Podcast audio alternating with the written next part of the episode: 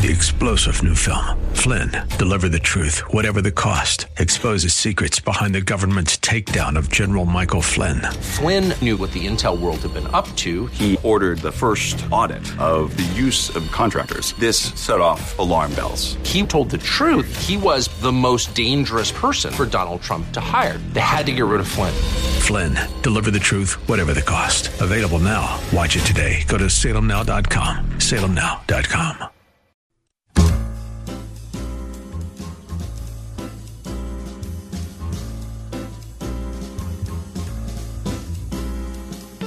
Welcome to another edition of The Ride Home with John and Kathy, live from the Salem Pittsburgh studios.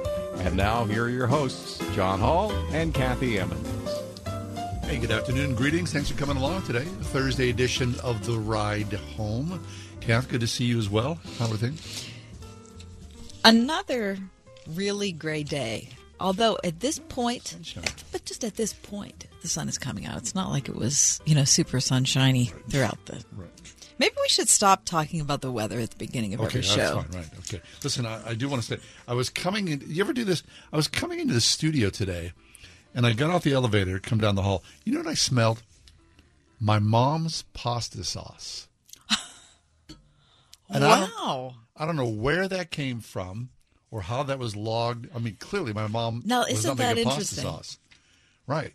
I got off the elevator, made a left, and smelled my mom's pasta sauce, and I was like, "Mom, my mom's been gone a long time. She hasn't made pasta sauce for many a decade. Well, you don't know. No, well, She hasn't made it here. she's making it in heaven for me.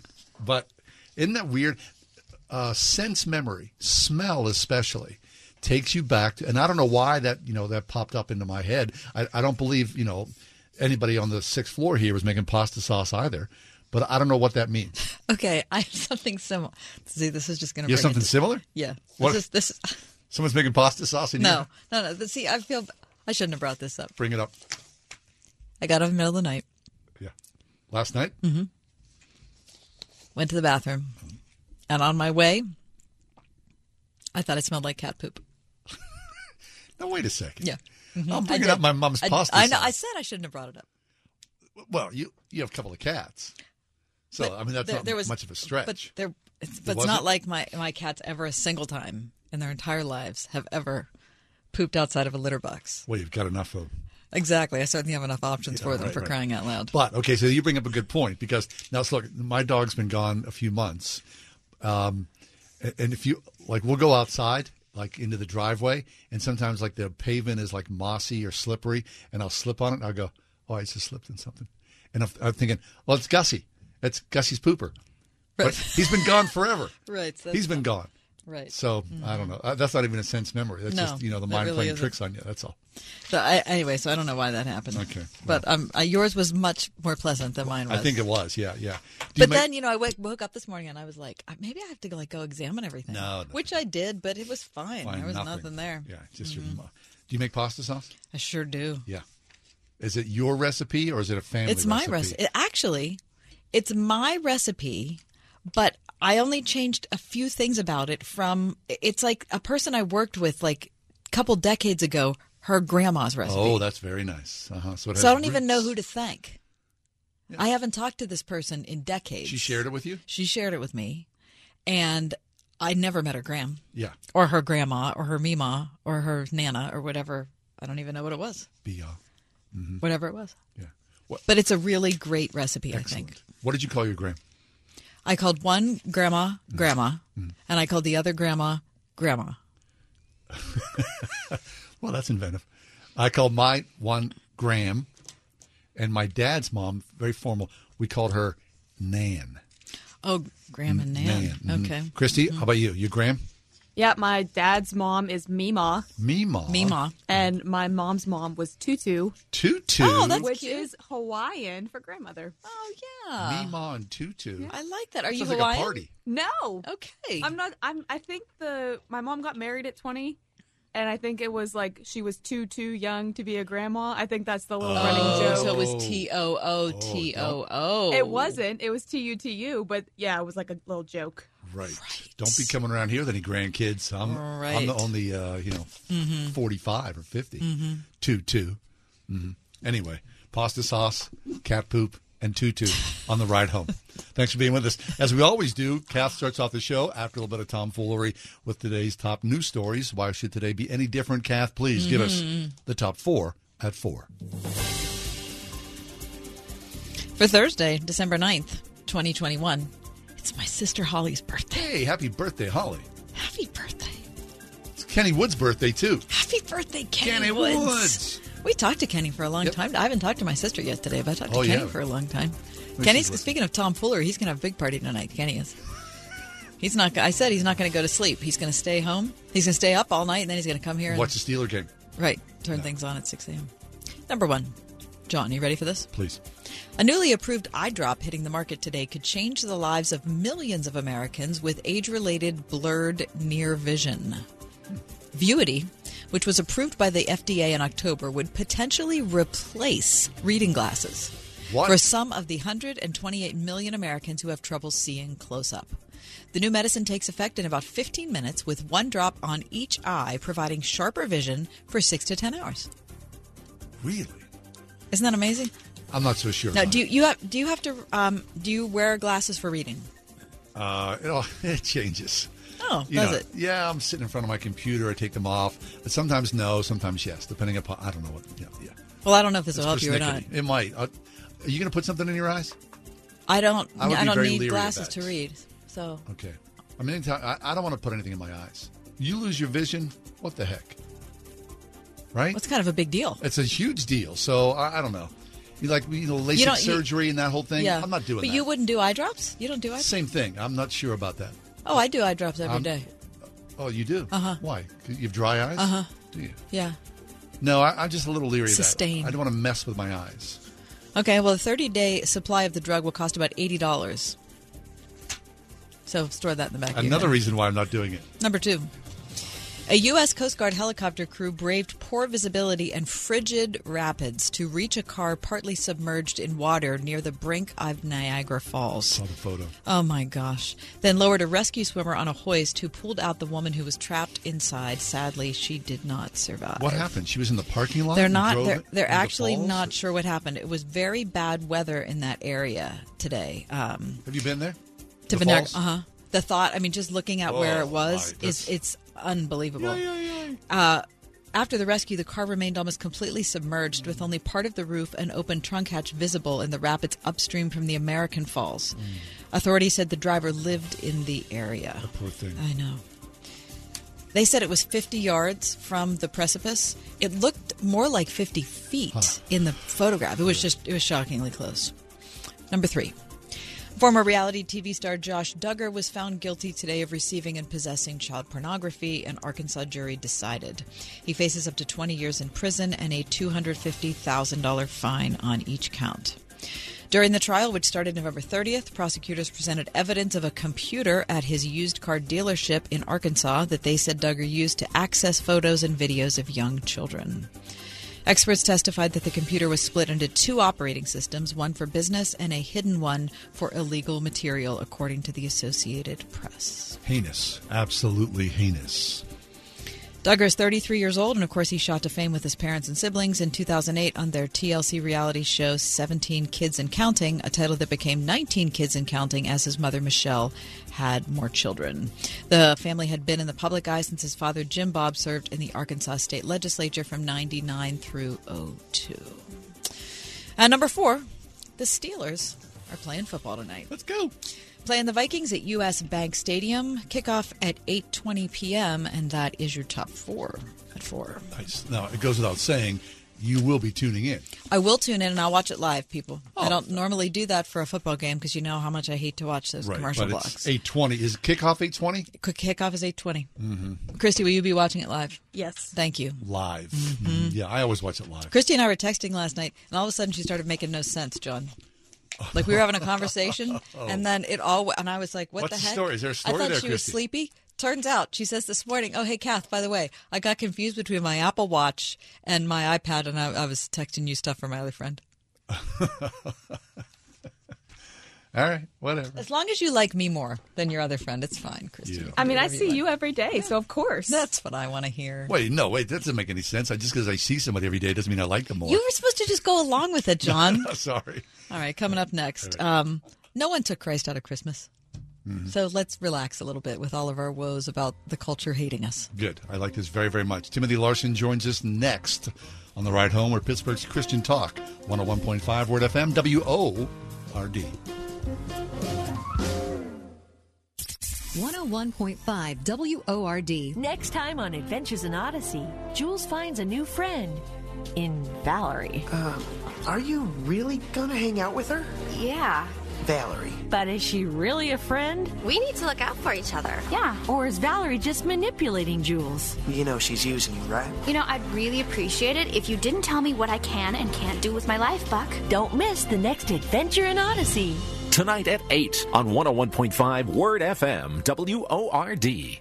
As the challenges of the pandemic continue, families living in poverty are facing fears. They're afraid of hunger. They're afraid of eviction. But they're not afraid of hard work. When two jobs aren't enough, they find a way to keep going for their families. But when you give to the Salvation Army Western PA, you help their hopes outpace their fears. Your donation to the Salvation Army Western PA Red Kettle campaign helps local hardworking families fend off homelessness. Keep hope marching on. Give today at salvationarmywpa.org slash hope marches on. It's finally time to replace that old leaky roof. Or how about some new siding? You can count on Windows R Us, the area's premier exterior replacement company. With over 50 years experience in the home remodeling industry, Windows R Us offers repair and replacement for roofs, siding, gutters and downspouts, windows, entry doors, even decks. A leaky roof left unfixed can lead to mold and mildew. Maybe you've lost siding during the recent windstorms. Don't put those repairs off. Windows R Us offers 12 months, no interest financing, and no processing fee through Dollar Bank. Want new factory direct replacement windows for your home or office? Choose from 100% vinyl, commercial aluminum, wood, and composite. And how would you like to never clean your gutters again? For a limited time, get a free gutter filter with the purchase of complete siding and roof replacement. Offer valid through 123121. All with 12 months, no interest, no processing fee, and backed by the best warranty in the industry. Schedule your free estimate and inspection today at windowsruspittsburgh.com. That is windowsruspittsburgh.com. Indeed.com.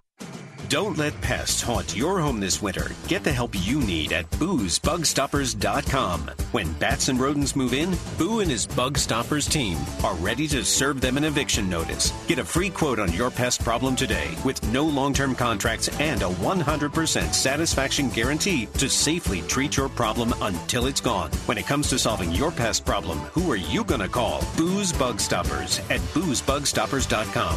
First Presbyterian Church is a beacon of light and love to this community. The message that I hear sustains me for the whole week. I love this church because of the diversity and the music and the people. The incredible beauty of the space. A warm, welcoming congregation. The people are amazing and truly love one another and Christ, and our pastor preaches the gospel. I want everybody in Pittsburgh to come and experience. First Presbyterian Church of Pittsburgh, Sunday mornings at 1045 and Christmas Eve at 7 p.m. Happy holidays.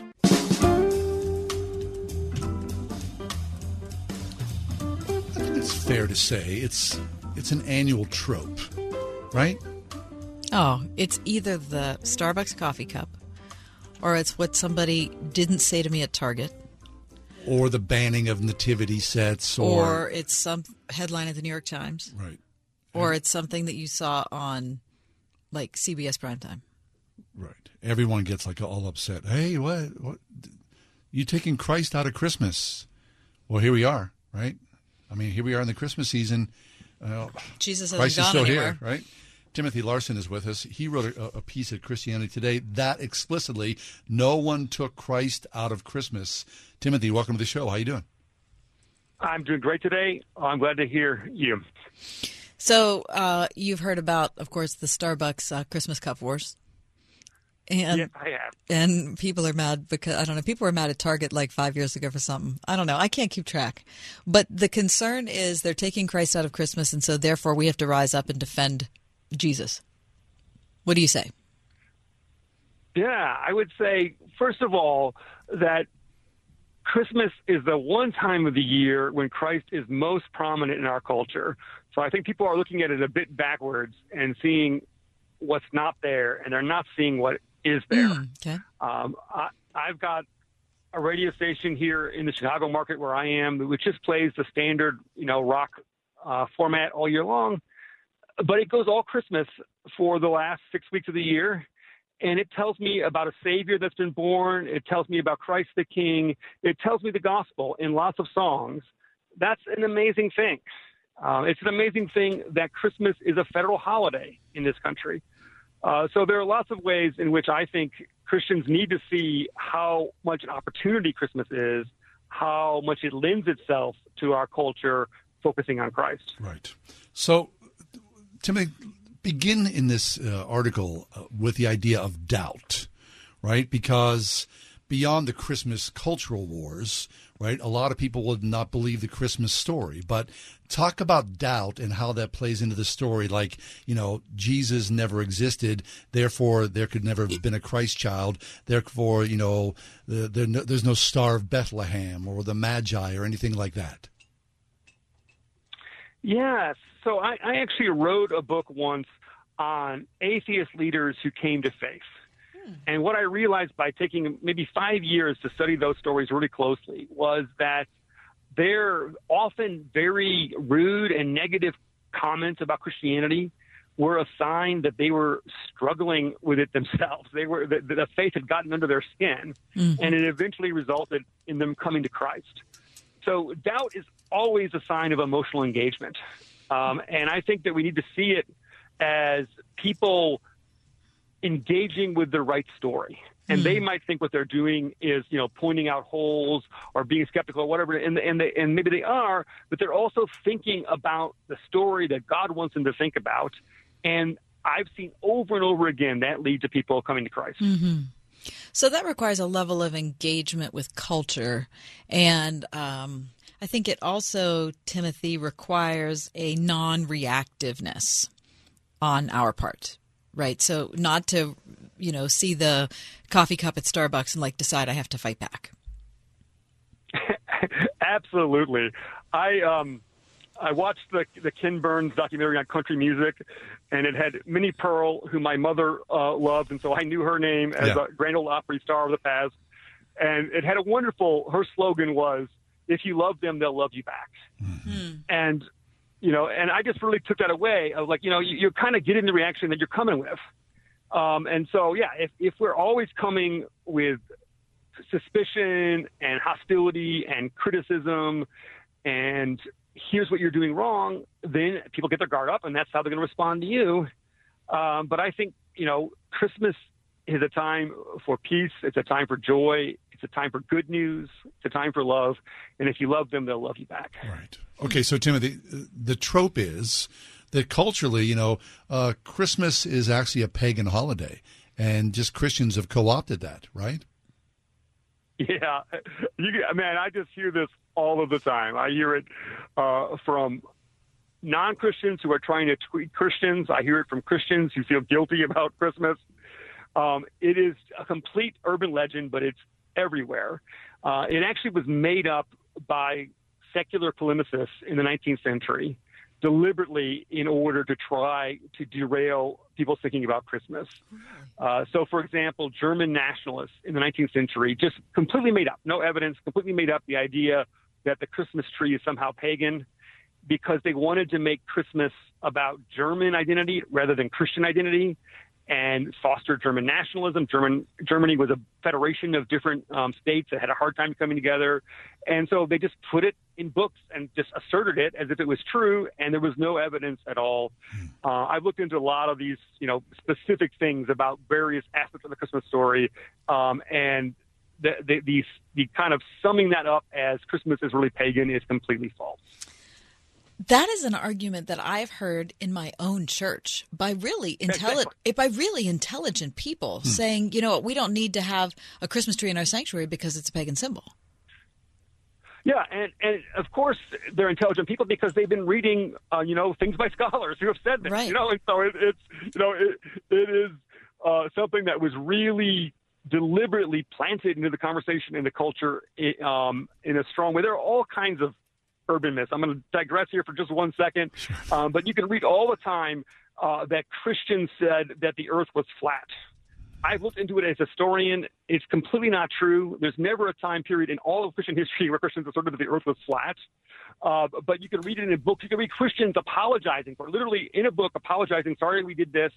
Um, but it was made up by secular polemicists wanting to make Christianity look stupid. Interesting. All right, Timothy. I mean, I love this because you're debunking a lot of things that you know we could just consider the truth about uh, the the Christmas story. But what about the idea of, you know, you hear this all the time.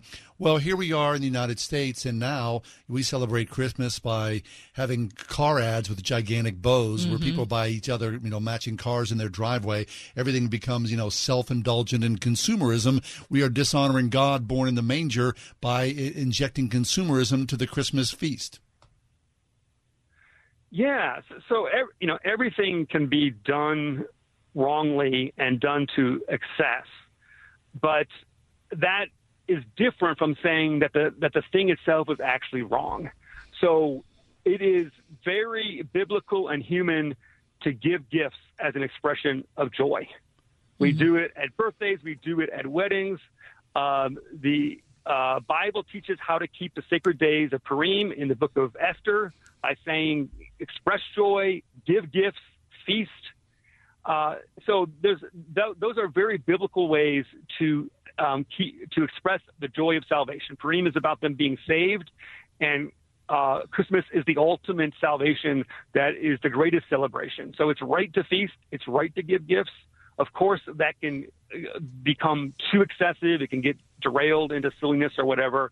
Uh, but it's not supposed to be a somber day of self sacrifice. It's supposed to be a day of celebration, which is feasting and giving and joy. Well, aren't you mixing things up today, Timothy? I like it. I mean, what in the world? I mean, stuff. that that's an unusual. Uh, I'm glad for that take. Simply because I think it's rooted in something that, that is real, which is that the Christian calendar is set up with times of feasting and fasting. I really appreciate that. I appreciate your take on that. I think, though, people who are trying to be holy or trying to you know what I mean? Like it seems it's right, God honoring, that's yeah. a better word. It seems like the the more unhappy they can be, then the then the better it is. Don't make me unhappy. Yeah. I just like Christmas. yeah. No, I hear what you're saying. Uh, you know, it, it, there's nothing unspiritual about celebrating. Um, you could read that throughout the Old Testament that people had a feast before the Lord. Uh, what is the feast? It's good food, it's good drink, it's good company, it's good conversation, and yet it is before the Lord. It is an honoring and a holy day, and it's sacred, but it's a celebration. And as you were saying, of course, there are also times when it's right to fast, to practice self denial in various ways, to retreat, uh, to be quiet, to be alone. All those are spiritual disciplines that have their place, but there's a time for everything. Right. And there's a time for celebration. Okay, but what, so let me be devil's advocate for a minute and just say that when we read the the nativity story though it's not like a blowout celebration. Like it's pretty rough. Yes it is. And and and that means uh, I, I think that's a wonderful um, reality for us to know that this story actually comes into our real lives. Uh, so i preach an advent sermon every year in my church and we have a game. The senior pastor has played this game with me where I have to come up with a new theme every year, which I've done for about 18 years now. Wow. So it's getting harder and harder. I preached my way through all of the standard people in the Nativity story. Uh, so this year I took Caesar Augustus, who's oh, the gosh. first one in Luke chapter 2. Um, you know, a decree went out from Caesar Augustus that all the world should be taxed. Uh, well, Roman taxation was a terrifying thing. It was a total extortion shakedown. Sometimes it would literally involve torture. So to hear that in that context is like this great shock of this horrible realities coming into our lives. And, you know, the Herod story with, you know, the slaughter of the innocents, these mothers who refuse to be comforted, who are wailing. Um, that's, you know, that we live in a world which has pain and sadness. And what the gospel story is saying that is good news, joy, salvation, a Savior has come into a world that you recognize, a world that is messed up and that has disorder and pain and violence and sadness and uh, political chaos.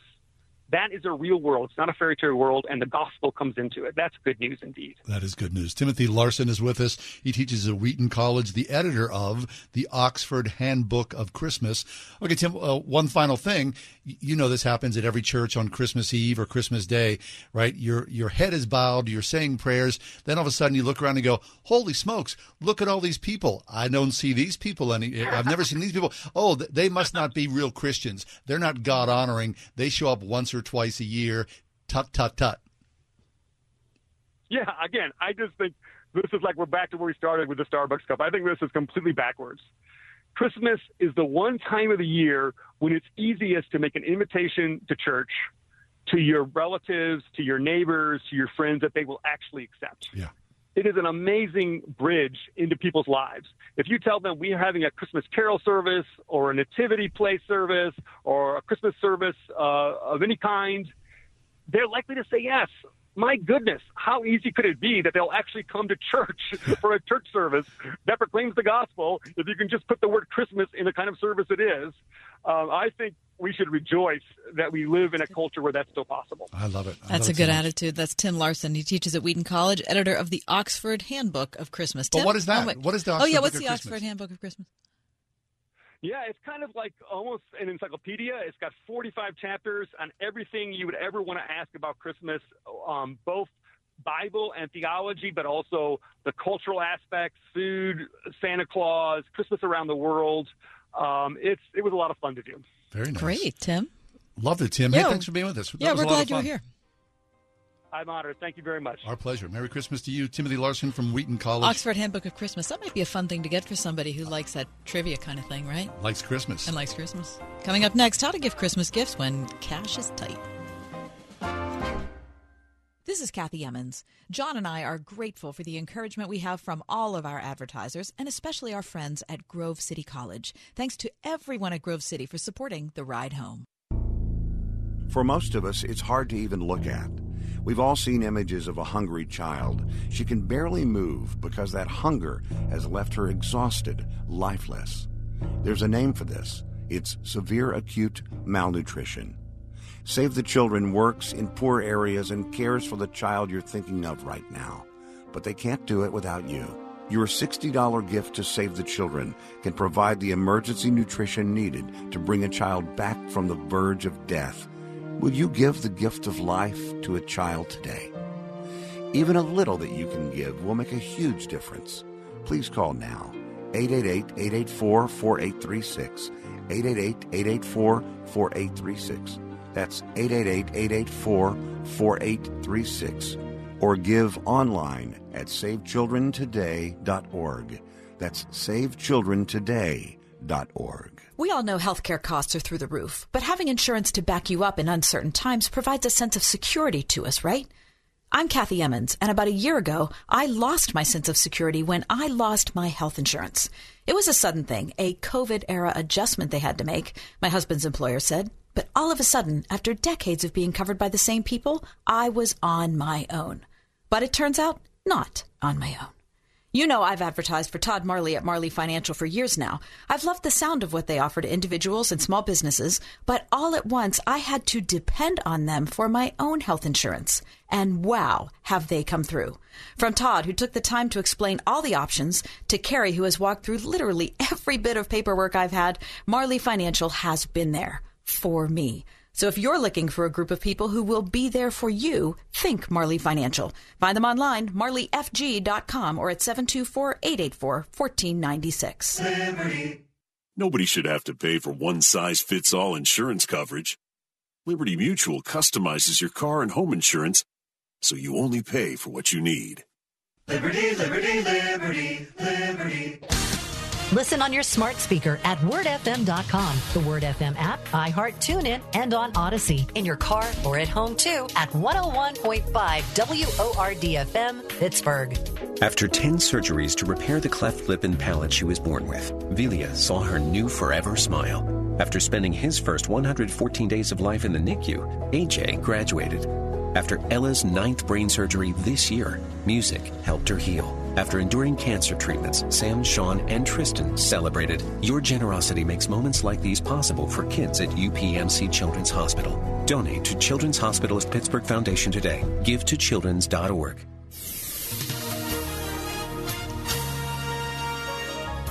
Partly cloudy skies expected for tonight. We'll see a nighttime low of 24. Rather cloudy tomorrow. Tomorrow's high 40. Considerable cloudiness tomorrow night with a low 36, but temperatures will rise to the lower 40s. For Friday, mostly cloudy skies. It will be milder with a passing shower or two in the afternoon. We'll reach a high Friday of 52. With your AccuWeather forecast, I'm forecaster Drew Shannon. Have you ever had a skinny Christmas? You go, uh, the budget is not really going to sort of uh, Mhm. push us along this year. So, you know, if you were expecting the latest PlayStation or Xbox, Mhm. sorry to burst your bubble, we'll do something a little different. I mean, that's a reality, I think, for right, a lot of for people. a lot of people. Let's Right. let's adjust our expectations downward a bit. Yeah, I mean, uh, I, I know someone. They're like, I'm not, I'm not saying they're they're uh, very severe. I guess that's I was going to say. Other, each child gets a present, one present. Okay. I mean, okay, that's just Mhm, their, that's their family tradition. Mm-hmm. Other families, of course, you know, they, they blow it out. Mm-hmm. Now, if you don't have the resources, what do you do? Um, how do you make the best of limited? I know a lot of families would go to thrift stores, right? I believe. no shame there. I believe in a thrift store, Me- man. you know I do. If people gave me a gift from a thrift store, I would say thank you. yeah, yeah. I One- love that. One of the best gifts I ever got was from someone who went who bought it at a thrift store. They got me a birdhouse, which was super cool. For had that- birds or like yeah, for birds? Because yeah. some people just make them like decorative things. In Yeah, no, I had that in my yard forever, and it was you know it was a, a prized little thing that I had. I, you, know, you see the birds out there, and you, hey, you know, Artie gave me that. I love that so much. It's super cool. Yeah, do, so do for- you love that gift I got? I got you. What you get? I don't know. I don't think I ever got you anything. never give me. All right, how about this? Huh. We saw this article uh, by Jamie Joe Wright in Crosswalk. Um, the first thing Jamie Joe says, and I'm assuming that's a woman, but I'm not sure. Jamie Joe is uh, think about books. Books, even good. if your intended is not really a reader, there's so many books that are still fun for people. graphic novels, Yeah. comic books. And like my husband plays guitar. Yeah. Several years I got him like the history of the guitar. You know, Oh, like oh, yeah. beautiful books that have like wonderful photographs. It's not like a novel if that's not your thing Sure. to sit down and read. Though if novels are somebody's thing, Mm-hmm. you can get them at Goodwill. You know, you can get them at Amvets. You can go books to everywhere, right? right? How about how about um, plants? Would you like a plant I'd love a plant. Like a, a, my mom gave me a holly bush one year. That's nice. Did you plant it in your yard? yes? I did. Okay. Yeah. Unfortunately, when I moved, I didn't take it with me because it was Oh. gigantic. I mean, they Mhm. grow fast. But we had that holly bush, and you know, it's a sweet little thing, isn't Right. it? I mean, it's a big thing after a few years, and the little red. Um, you can't call them fruits, are they? What They're are- berries. Berries. Thank Mhm. you. Yeah. They're poisonous, Yeah. but they are pretty. yeah. Thanks, mom. I mean, don't bring your dog out there now.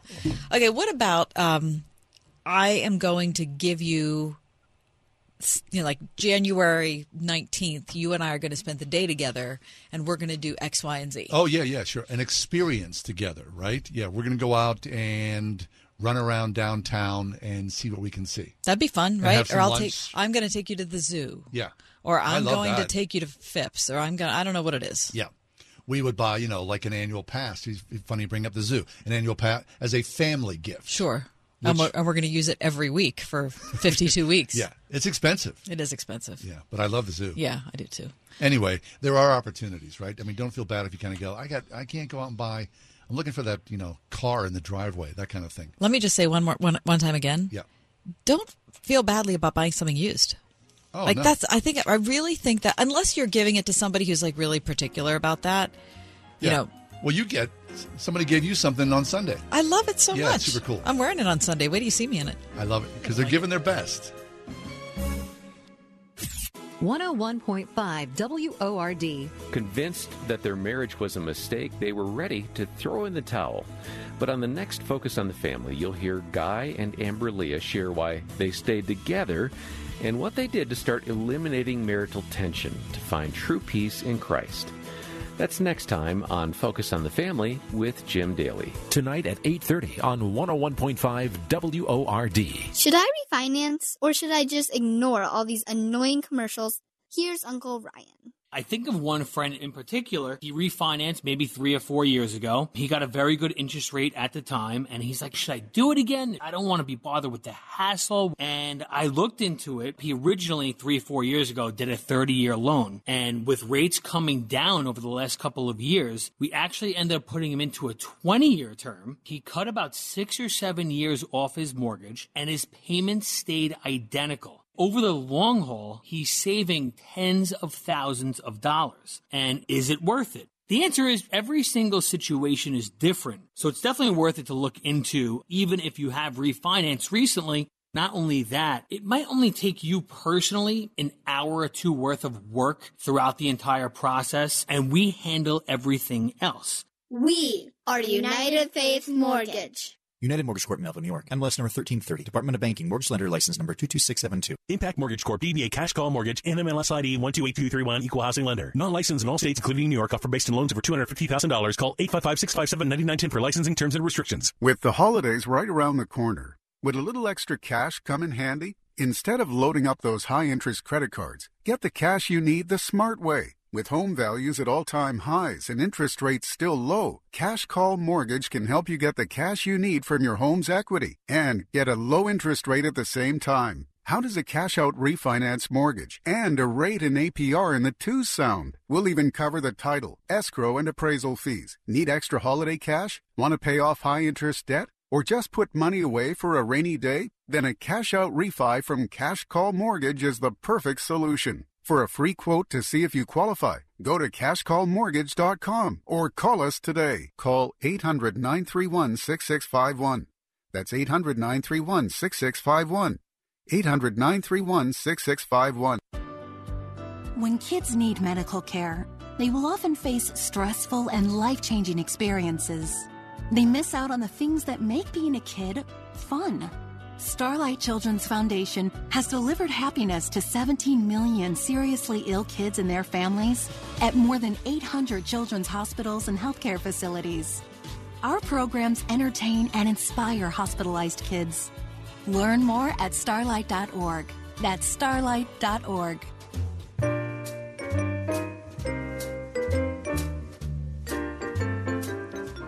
Euthanasia, the, the end of life, and society's role in euthanasia. This has become uh, something increasingly, dare I say, popular. That countries around the world are making it easier and easier for people to end their lives when they so choose.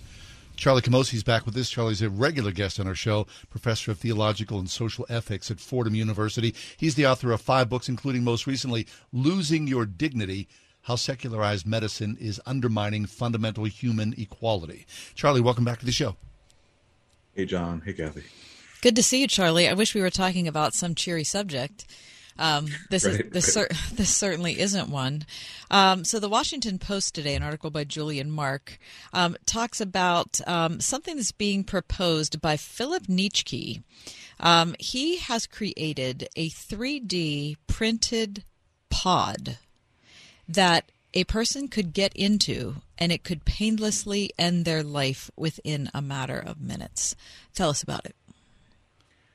Well, it's actually been around for a while. I'm interested to know why it's suddenly making the news rounds again. I wrote about this almost a year ago. Really?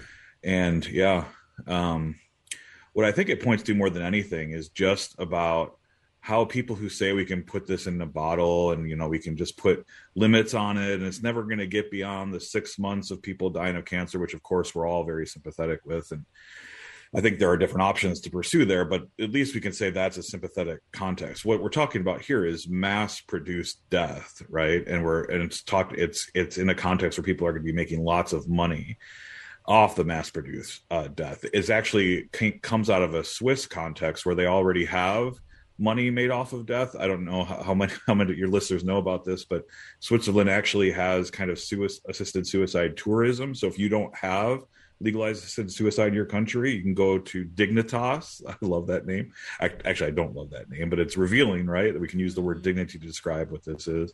and you can go to Switzerland. And you can for a fee, they will kill you there, and um, you can imagine how this kind of um, gadget would be popular in that context. Really? No, it's a, I could fly to Switzerland without any residency requirements and say I'm ready to end my life and I'm I'm healthy and strong and they would help me do this. That's right. It's uh, John. If you haven't heard, it's it's your body, your choice, your life, your death. So, a full autonomy all the way. Who is anyone to tell you what you can do with your money and your body and your life? Right. That's except your ta- except when we're talking about the COVID vaccine and the Biden administration, but that's something different, right? that is something different. We digress. Turns out. Turns out. Turns out. All right, so well, let's go talk about this pod a little bit, Charlie. When Yeah. I've seen photographs of it, it looks like you know something like Back to the Future, like you know a, a mini DeLorean or something. It's got a very you know sort of uh, high tech sci-fi feel to it. What? How's it work? Well, I mean, it's not that complicated. Uh, you open the door to this very, again, kind of, you're right, to call it kind of sleek and even futuristic looking pod. Um, it's almost something you can imagine in a sci-fi movie that people get get into, you know, and Right. wake up two centuries later in another galaxy or something like that. But in this case, there's no waking up. Of course, the whole point is to kill yourself when you get in. Um, and as, as I understand it, um, it's a high, highly oxygenated pod that that you would just be slowly uh, slowly poisoned by with a different kind of gas, but you'd never be aware of it. So it'd be almost like be a high that you're on, and you kind of drift off and be killed. Um, you know, I mean, if we're going to go straight up utilitarian, why not go utilitarian all the way, right? Why not go out on a high? Right. So the first thing I think of is what if it doesn't work? You know, what if somebody's in there and it's not a painless situation and they're striving for, you know, some kind of relief? There's, you know, what? There's no way that they can there's no communication portal, right? Uh, I guess not. I mean, I I haven't heard anything about that. One of the things that I think is interesting to think about is how this kind of mirrors um, what we used to think about, or what almost everyone used to think about with regard to lethal injection and the death penalty. we used to think of this as being a kind of oh, they kind of just drift off into sleep. But but as we've established more data and facts on what actually happens in those cases, it's quite possible that just the numbing effect of midazolam doesn't allow us to actually see what's going on. Uh, and and of course, in those contexts, there's no way to, to signal your distress either. So I think the point is well made. We don't really know, but that's not really the point, is it? Um, the point here is to be sleek. It's to get the kind of headlines that the Washington Post apparently has given these people, and it's to ultimately, it's of course, it's to make money. To make money, really, to make money on people's death. So if it's in Switzerland, then it's just a matter of time, right? I mean, I'm sure people uh, are talking about euthanasia here in the United States. States are going to make this available sooner rather than later, don't you think? Right. So if you have California, which a few years ago legalized assisted suicide, and you're a lifestyle person and you're a trendy person and and you want to be on the cutting edge, as it were, this is probably what you're going to choose to end your life via um, California's right to die law. Why would you be, you know, given a cup that you would drink or you know have an injection you'd be given or something like that when you can go out in style and again on a high um so yeah i mean there's clearly money to be made here. I mean if if the trends continue um and interesting they haven't continued as fast as we might expect especially you know out here on the kind of east coast states you'd expect this to kind of have taken off. Interestingly it hasn't. The uk also just recently rejected physician assisted suicide for the second time in just a few years. So some places are holding the line but but some places are not. And as more and more states and countries fall this just means there's more and more money to be made on something like this So, isn't it some special kind of uh, societal illness that we're talking about assisted suicide at the same time we're talking about how much of a tragedy suicide is? Because we are talking about that, right? We're talking about how COVID has been really damaging, especially to young people, and how suicide rates are up, and how ERs are filled with adolescent girls who uh, who want to kill themselves, and we think that that's terrible, and so we have to intervene. And yet, a whole other part of our society is thinking, no, this is a good thing. Yeah, I mean, uh, a few hours ago, John texted me a, um, a New York Times article where the um, about the rise of suicide rates, and interestingly, right up above at the top was essentially a trigger warning saying, "Listen, this article is about to talk about suicide. So if you're at all having this kind of ideation, you need to be aware of that. Um, so yeah, you're totally right. I mean, in almost every other context, we're hyper concerned about these problems. But for some reason, and I, I, I, think I know the reason, but for some reason, when it when it uh, uh, turns to this issue, suddenly we're not so concerned anymore. Despite the fact, despite the fact, many people who are at risk for suicide say, "Please stop affirming my suicidal ideation. I don't want to be affirmed in this. I don't want to have this be seen as a well, you know, we can kind of understand if we were in your situation, we would want to kill ourselves. So let's make it legal for you to do so. Right. Okay, so you say, but you know what the real story is. What do you think it is? Well, I mean, if you just look at the breakdown of who supports physician assisted suicide and who doesn't, um, it's actually very similar to abortion, interestingly enough. People who tend to be very well educated and have a good deal of money and imagine themselves as having a lot of control and autonomy over their lives really support physician assisted suicide and want it mm. there for the end of their lives. In fact, there's a lot of interesting debate in the medical. I'm a bioethicist in my subspecialty of moral theology. There's a lot of debate among doctors, or at least a lot of debate in bioethics coming from doctors. And doctors, every so often, you get this article, "How to Die Like a Doctor," and make sure you don't do too much, and you know all that stuff. But but doctors, like most privileged people, are precisely in this context where they imagine themselves again as having lots of control and autonomy over their lives and will want it at the very end. Now, vulnerable populations know that that's an illusion, right? And especially mm vulnerable populations of color know that's an illusion. And so they're disproportionately against physician assisted suicide, but they don't have the cultural power here. That's let's just be honest right. about that.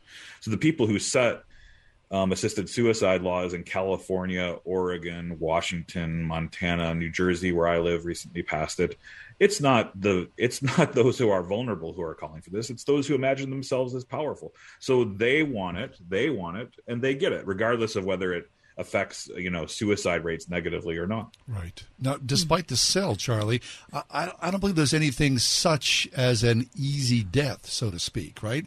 I mean it, it takes a lot to kill a person mm-hmm. right? Spiritually physically ethically morally i mean all, all those things together uh, I, I can't imagine you know the industry is going to put a little bow around this and try to sell it to the masses is an easy sort of like it's an you know at home pregnancy test or something.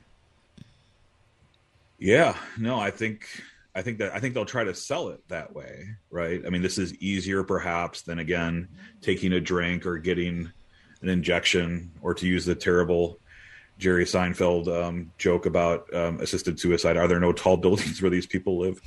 Uh, this is this is a false narrative about what life and death actually is. You're yeah. totally right. You're totally right about that. And and those of us who know it's false need to speak up against this and I know the three of us have been and will continue to be and many of your listeners are. But you know, we live in a capitalistic culture where often it's just the market that drives things and again, there's a market for this. And this is this is a these are people trying to fill a market demand. Right. Okay so then with the abortion debate right where it's very contentious of course on both sides will this you mean do you see this you're sort of inside the bottle here of course you know you're talking to different people uh, in your profession but just for the masses will this come to the fore and people will engage in this as they would like a pro-life debate you know for abortion yes or no I think so. I mean, this the Supreme Court. It's a little different because the Supreme Court has already said there's no constitutional right to assisted suicide. So I guess that could change if the court dramatically changes its um, its makeup and its political orientation. So it's not quite like say Roe versus Wade or Planned Parenthood versus Casey, which it was basically decided for everyone. It's up to the states now. So that kind of diffuses a little bit of the energy. You know, right. Pennsylvania gets to decide, California gets to decide, Wisconsin gets to decide, and Texas gets to decide. Um, but I think, especially as the population ages, and I just saw this really interesting article in First Things, which said, you know what, there's this younger group of people who don't have a lot of resources, financial resources, and there's an older group of people who get who's getting older that has a ton of financial resources. And there's this article basically said, let's do the math. There are two ways that the younger people can kind of get their share, as it were, from the older people. One is to kind of tax and to redistribute wealth.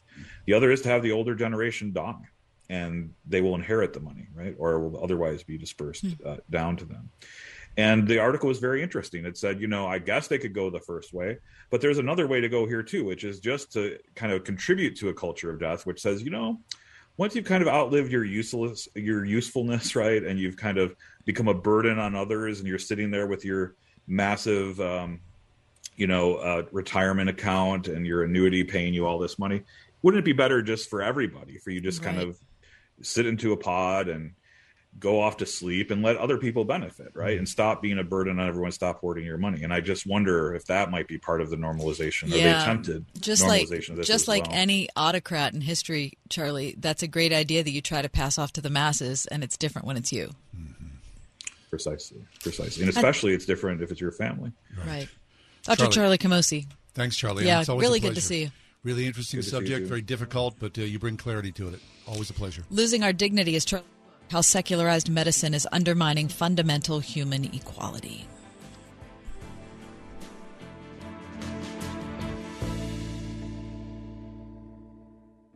Joyeux Noel, Feliz Navidad, Merry Christmas. Beginning November 15th, Museum of the Bible will be celebrating Many Names, of One Meaning, an international Christmas celebration for the whole family. Enjoy stunning light sculptures, a special exhibition of Maltese nativities, a Christmas market, warm drinks, sweet treats, and live music performances. Museum of the Bible, celebrating Christmas. It's many names, it's many traditions, and it's one meaning. Join the celebration. Visit museumofthebible.org.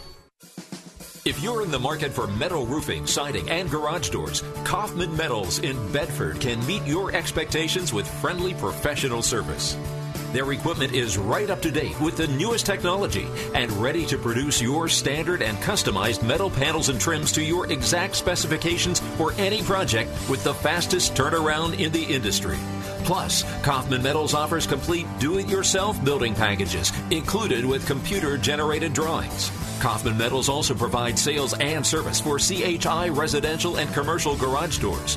They deliver any order, large or small, to any place with full service rollback trucks and trailers with a Moffett forklift to set building packages conveniently close to your project. And just so you know, they offer contractors discounts as well. Visit KaufmanMetals.com or call 814 623 6044 or stop in at 6146 Lincoln Highway, Bedford, PA. If you can fix the big stuff, you can fix the small stuff. For over 100 years, QDOT has fixed big mechanical systems for the commercial industry, from hospitals and factories to churches and schools. You deserve to be treated fairly when it comes to your home's HVAC system. QDOT can solve any mechanical challenge, big or small. For affordable repairs, replacement, and maintenance, QDOT answers 24 7 365. And your safety is their top priority. Call 412 366 6200 at q-dot.com. Don't let pests scare away your business. Get the help you need at boosbugstoppers.com. When cold drives pests and rodents inside, Boo and his Bug Stoppers team has your business covered. Get a free quote on your pest control and sanitation plan for the upcoming year with no long-term contracts and a 100% satisfaction guarantee to treat your problem until it's gone. When it comes to solving your pest problem, who are you going to call? Boo's Bug Stoppers at boosbugstoppers.com. What is a warrior? At Portersville Christian School, it's more than a team name. A warrior is taught to serve, to passionately model the love of Christ toward neighbor, community, and world. To learn as they cultivate academic excellence and a lifelong love of learning from kindergarten to senior year. And to lead through Christian character and integrity. Are you a warrior? Discover Portersville Christian School just 15 minutes north of Cranberry, where warriors are made at ourpcs.org.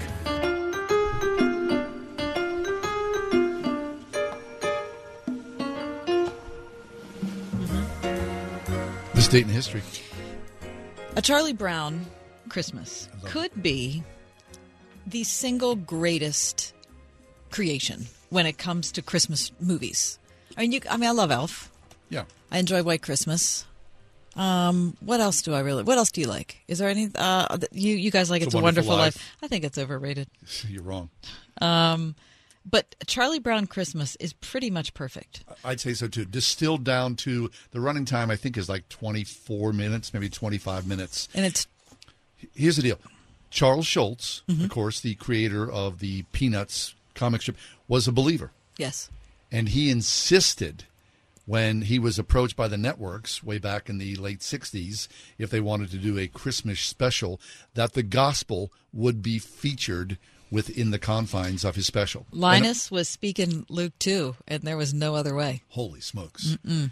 I mean, and every year it continues to be broadcast by the network. Nary an eyebrow is raised. No one says boo about it. And it's a fabulous, Sure. fabulous show. So it premiered on this day in history. Wow. I ask you, John, what year? Well, uh, I, as a kid of the 60s, Yeah. it's hard to overstate the cultural significance of the Peanuts cartoon. Seriously. I mean, heck, they sent spacecraft to the moon with Snoopy on it. It was a major, major. ma- It was a number. The Red Baron song in the late '60s, a Christmas song, which was a bad song to be honest, was a number one hit. Um, so, if I would say on this date in history, what year? Uh, jeez, uh, this is tough. Sixty. I want to say. Uh, I'll say 1969. 65. 65. Even better. I mean, I'm surprised that it's that old. Yeah. I would have thought it was closer to 1970. Mm-hmm. But 65. 1965. Fabulous. I mean, I mean, the tree, the bad tree they pick that ends up being perfect. yeah. The blockhead Charlie Brown. How about the big breath they take when they're singing the carols? Snoopy's doghouse all decked out in Love it. decorations? I mean, it's the best. It really is. I wonder if it's streaming. It does air, right, on the networks, but I wonder if it streams on one of the platforms. It's a good question. You can buy it on DVD, though. Alexa to play the word Pittsburgh to hear us there. We're on your Google speaker too, plus iHeart, TuneIn, and on Odyssey. 101.5 WORDFM, Pittsburgh. With SRN News, I'm John Scott. The tension continues along the Russian border with Ukraine. And now, Moscow is warning Kiev against use of force in Ukraine rebel regions. Officials in Ukraine and the West have said the amassing of troops may indicate plans by Moscow to invade its ex Soviet neighbour, but Russian officials have repeatedly denied harbouring such plans. Now, Russia's military has warned the Ukrainian government against trying to settle a separatist conflict in eastern Ukraine with force, a statement that adds to the tensions sparked by a Russian troop build-up near the Ukrainian border. I'm Charles de Ledesma. Jurors resuming deliberations in the trial of Jussie Smollett, the former Empire actor charged with orchestrating a fake attack on himself, then lying to Chicago police about being the victim of an anti gay racist hate crime. This is SRN News. Do your pets have the same energy they used to? Do they have problems with itching, scratching, a dull coat, or goopy ears? Then your pets need Dinovite. D-I-N-O-V-I-T-E dot com. For over 20 years, pet owners have trusted Dinovite to supplement their pet's diet. We started Dinovite and in our first box, we noticed a difference. Dinovite is an all natural daily supplement made from whole foods that help support your pet's immune system, digestion, skin, and coat. Within three weeks, he's not scratching and itching, and he's an all-around happier dog. Today's commercial pet foods are processed at high temperatures, which bakes out all the essential goodness. These processed foods can lack the essential vitamins, enzymes, and probiotics that contribute to overall good health. Adding a scoop of Dinovite to your pet's food bowl is the answer. If you love your pets as much as I do, you'll want to do what's best for them to live long, healthy, happy lives. I have two cats and two dogs. All four of them are on the Dinovite. You won't believe how happy your dog will be. D-I-N-O-V-I-T-E dot com. As the challenges of the pandemic continue, families living in poverty are facing fears. They're afraid of hunger. They're afraid of eviction. But they're not afraid of hard work. When two jobs aren't enough, they find a way to keep going for their families. But when you give to the Salvation Army Western PA, you help their hopes outpace their fears. Your donation to the Salvation Army Western PA Red Kettle campaign helps local hardworking families fend off homelessness. Keep hope marching on. Give today at salvationarmywpa.org slash hope marches on. McQueen Building Company. It's about our people, but it's what others say about us that we really want you to hear. It was a pleasure working with McQueen. Everything we agreed on in the contract was done and done to my satisfaction. I'll certainly have them for any future projects and have recommended them to friends. Jeff works hard, is committed to success, and willing to go above and beyond in his zeal for the best outcome. I highly recommend Jeff, his work ethic, and his commitment to excellence. McQueen Building Company. See our work for yourself at McQueenBuildingCompany.com. To serve as a ruling elder is a high and holy office. RPTS now offers five flexible online courses to help you shepherd the Church of God. The Ruling Elders program features courses on biblical counseling, interpretation, worship, the church, care and administration, plus preaching and elective options that best fit your ministry paradigm. No papers, no exams, just solid biblical teaching from experienced pastor professors. Individual and group rates available. RPTS, study under pastors. Learn more at rpts.edu. As a veteran media sales professional, a six figure income is within your reach. I'm Andrew Pawlowski, General Sales Manager of Word FM. Here at Salem Media Pittsburgh, we offer highly experienced sales and marketing professionals like you all the support and tools necessary to reach your earning potential through custom on air campaigns, unique events, and over 50 social media and digital products. Visit salem.cc to apply. Salem Media is an equal opportunity employer.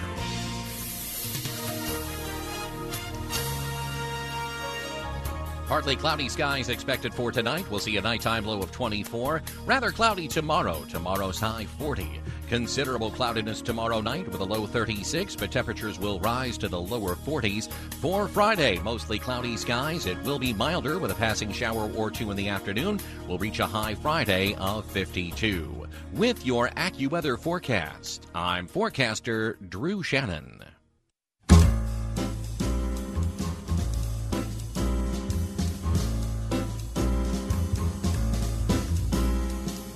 Welcome to another edition of The Ride Home with John and Kathy, live from the Salem Pittsburgh studios. And now, here are your hosts, John Hall and Kathy Emmons. Well, greetings. Good afternoon to you. Thursday afternoon. It's actually a Thursday. It feels like it's month day.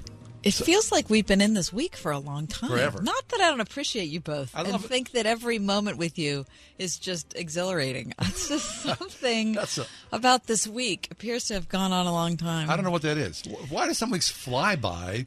Like on Tuesday, I was like, oh, it's clearly Friday. Right. I and then you realize, sadly, it's not even close to I. Friday. Maybe just, I think it might be, at least for me, the anticipation of Christmas, right? You think, oh, it's coming. It's coming. What is today? Today's the 9th. Yes, today's the ninth. It's my sister's birthday. I Happy mentioned birthday, Hall. Happy birthday, Holly. Happy birthday. Um, the Ride Home is streaming live on YouTube at the Word Pittsburgh. You can watch the show unfold. We're, we're waving to you right now. Um, so listen to this. This is the time of year when we start getting all of our best of lists. I love the best of lists. Right. So best Movies, movies, of the year, best TV, theater. best, you know, all, all those sorts of things. Yeah. Right. Um, it's also the time of year when uh, online services start releasing some data from the year. Like we talked to uh, Kate Shellnutt from Christianity Today. She did a story about Bible Gateway, um, the word that received the most increase in searches over the last year. Right. So they're looking at. So what? Are, what does that tell us about trends? Right. Right. Al- Also, I saw something today. The paint or the color Oh of yeah. the year. Oh yeah, yeah. Right? I want to talk about that Okay. by the way. That's interesting, but we're not going to talk about that right now. All right. Um, but this is an article from the Express Tribune. Um, so the term this is not a term. This is like a phrase that was uh, Googled this year. Are you ready? Yep. All time high. How to heal. H E A L. Wait, that phrase was used. How? at- It, no, it was a Google term. Okay. Like so, I'm going to search for how to heal COVID. how to or heal how my to broken heal psyche. How to heal my crumpled self worth. Uh-huh. Right. How Mhm. to heal, right? Yeah, from the horror of the last two years Mhm. and then some. Exactly. How to heal broken friendships and sadness and uh, Right. all of our How to heal my uh, kid from who missed second grade. right? Yeah, how to heal. So, what's the answer? Well, I mean, What do you you'd have to Google it and find out. No. Go- That's the Google- whole idea. You think Google's going to tell me how to heal? Well, no. Well, clearly, if it's They're not gonna- if it had such high levels of high data levels for the year, tons of people asked Google how to heal X. Google doesn't know how to heal. They don't know how to heal. Who knows how to heal? Is this what I'm supposed to say, Jesus? No, no, no. I'm just. Ding. That's the correct answer, my friend. On 101.5 I- he looked- he ex- W He looked, ex- looked me uh, expectantly. I was like,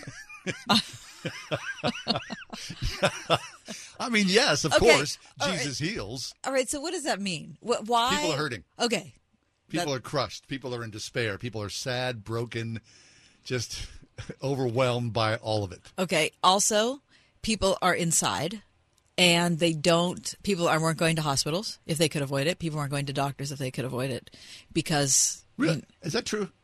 I mean, I've, I've been you in the remember, ho- you remember COVID, right? Yeah, but I've I've been in the hospital more uh, during the COVID period than I've been in the last two decades, easily five decades. Like I had my whole shoulder replaced. Then I had PT. I'm going back in, and you know, I was like, it's like I'm not like afraid to go into a hospital, but because of fear of COVID. Are you? Why? I, I'm not because t- that's tons of people were afraid to go to hospital. Are you kidding me? There, there are all sorts of people who put off every regular, every regular physical maintenance during COVID because they were afraid to go to the doctor. Did you go to the dentist?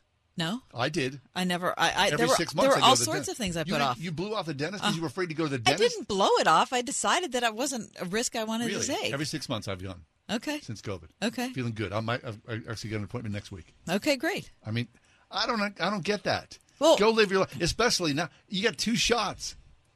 I got two shots in a booth. I'm going out. I'm living my life. That's good, but I'm just trying to tell you that the people who are googling these things aren't How to heal? exactly. I don't. I just.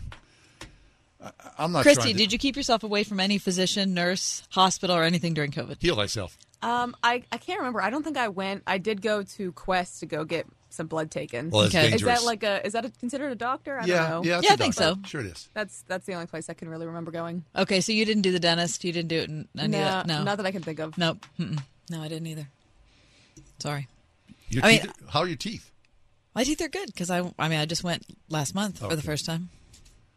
Because here's the thing: once COVID, once once vaccine, once vaccines started, and people started coming back out, then you couldn't get an appointment places because so many people up. like us had decided not to go. Right. Yeah, yeah. I still I get to have the colonoscopy. Oh, that's a dream. I'm looking. Ex- you kidding me? Looking You're forward living- to that. I'm excited. You are living your best life It's now. It's going to be great. Bring- I put that off. Oh. well, yeah, and with good reason. Definitely put that off. I mean, that's like you. Is this your first one? Mm-hmm. Oh, so once that happens, you kind of go. Old age This is has it. arrived. It's over. It is. I'm not, not trying to throw you under the bus, but yeah, gotta- fine. I hit 50 and oh, it's all over. you're doing a colonoscopy. Okay, you know, and here's here's what you people say. That's not that bad compared to what? It's not that bad. I mean, you just wait. Feeling worse and worse. Uh, It's not fun. Is your husband who's going to be there with you? Well, my husband will be there with me. good, yeah. I mean, not during the procedure. He might. He'll drive me. He take off work. So he'll take off work to be there. I hope so. Or just, it's you know, not him, it's you. Drop you off. who, who you here with? My co-host. Is that a blood relation? It's not. Listen, several years ago, when I fell down the steps and blew out my ankle, I couldn't drive for six months. Yeah. And so John had to take me grocery shopping, which almost spelled the end of the ride home with John and Kathy. What do you mean? Almost. I enjoyed it. Yeah, I enjoyed yeah, it. Listen, because I had to get one of the little carts, Oh. you know, when we were in the store, The right? cart of humiliation. Yeah. And so I hate Jo- those And so I, I was just asking John to come with me, so I, you know, we could do the bagging, whatever he could reach, you know, t- you know, That's top shelves and that sort of thing. I'm telling you, the instant that I got into the cart and we went into the produce section, he's looking at people and he's saying, "Oh, you know what? She's not faking. Don't worry. I know you think she's faking, but she's not. Seriously, she really did. She really hurt her ankle." And wait, I was kind of like, At another time, he's like, "She's not fat. That's not why she's in that." no one thought I was faking. I did. or fat until you brought it up, and now that's what everybody thinks. well, I just I wanted to like I kind of felt like John the Baptist. Oh my god! I proclaim here because I I when this is just a moral failing on my part because Yeah. when I see people in the carts, I go, "Oh come on, let's go." I do, and so that, I just Who thinks that? I do. I'm sorry. Mm-hmm. Please don't email me. So he's walking. It's- I I he's it, walking ahead of me, making like part. pre-apology for the fact that I'm in the cart. I was. By the time I got out to my car, I She was, was like, hot. She was a little hot. "Oh my gosh, is this Yeah. over yet?" No, but then I did my. You were like, I can't reach that up there. Can you get that? And I was like, Yeah, okay. You were, you were good. You were very, very good. Plus, mean- you drove me all over the place. I should course. stop complaining. Yeah, I mean, you know, I did help you out, but I did have to feel like because I don't want to get in the cart. I don't want the cart. I, I- And he certainly made me feel terrible well, for being in the to cart. think. Here's here's this woman taking a little joyride around, you know, the Not produce to aisle. mention, I had a set of crutches and a giant boot on my leg. You'd think that would be like explanation enough. I'm just trying to cover you because I, I get anxious. So I had my anxiety based upon yours. That's all. Just saying. It's good when you can translate your anxiety to someone else. You're else. my co-host. You, you, it's your job to absorb a lot of that. Coming up next. True. Oh, is there a problem with Mary? You asking me? Some people think there is. Oh, We're going to talk about it next. this is a deep one. 101.5 WORD. Coming up on Love Worth Finding. Are Christians immune to negative emotions? So we need to, to make certain that we don't think that we're immune to this problem of bitterness. There are many sour saints. There are many caustic Christians. There are many bitter brothers. Hear Adrian Rogers' series Getting a Handle on Your Emotions this month on Love Worth Finding. Tonight at 11 on 101.5 WORD. Do you pay for your own health insurance? Are you self employed, a gig worker? Are you a small business owner trying to help your employees find affordable benefits? If so, listen up. My name is Tom Yakupin, and you can save 25 to 50% or more on your monthly premiums and have benefits with first dollar protection on many common outpatient services. That's right, no deductible, no co-payments. With many traditional health plans, you're functionally uninsured because of deductibles, co-pays, and other cost-sharing devices that benefit the insurance company but not you. With New Era Health Plans, you can access doctors, hospitals, and urgent care facilities with our Freedom of Choice nationwide PPO network, including Washington Hospital, St. Clair, Allegheny General, and UPMC. Call me, Tom Yakupin, 724 228 7187, or visit us online at newerahealthplans.com. Tis the season to stand up for what you believe in. Don't connect with friends and family with cell phone service that funds groups and people who hate everything you believe in. More than ever, we need to stick together. Patriot Mobile is America's only Christian conservative cell phone company with broad nationwide coverage. Same towers as the major carriers, the same great service. Patriot has plans to fit any budget, and their 100% US based customer support team provides exceptional customer service. Plus, Patriot shares your values and supports organizations fighting for religious freedom, constitutional rights, sanctity of life, and veterans and first responders. It's patriotmobile.com slash Gorka or call 972 Patriot. Free activation with the offer code GORKA and special discounts for veterans and first responders. Support a company that loves America, loves you, and shares your values. patriotmobile.com slash G-O-R-K-A. That's patriotmobile.com slash G-O-R-K-A or call 972 Patriot. Don't let pests haunt your home this winter. Get the help you need at boosbugstoppers.com. When bats and rodents move in, Boo and his Bug Stoppers team are ready to serve them an eviction notice. Get a free quote on your pest problem today with no long term contracts and a 100% satisfaction guarantee to safely treat your problem until it's gone. When it comes to solving your pest problem, who are you going to call? Boo's Bug Stoppers at boosbugstoppers.com.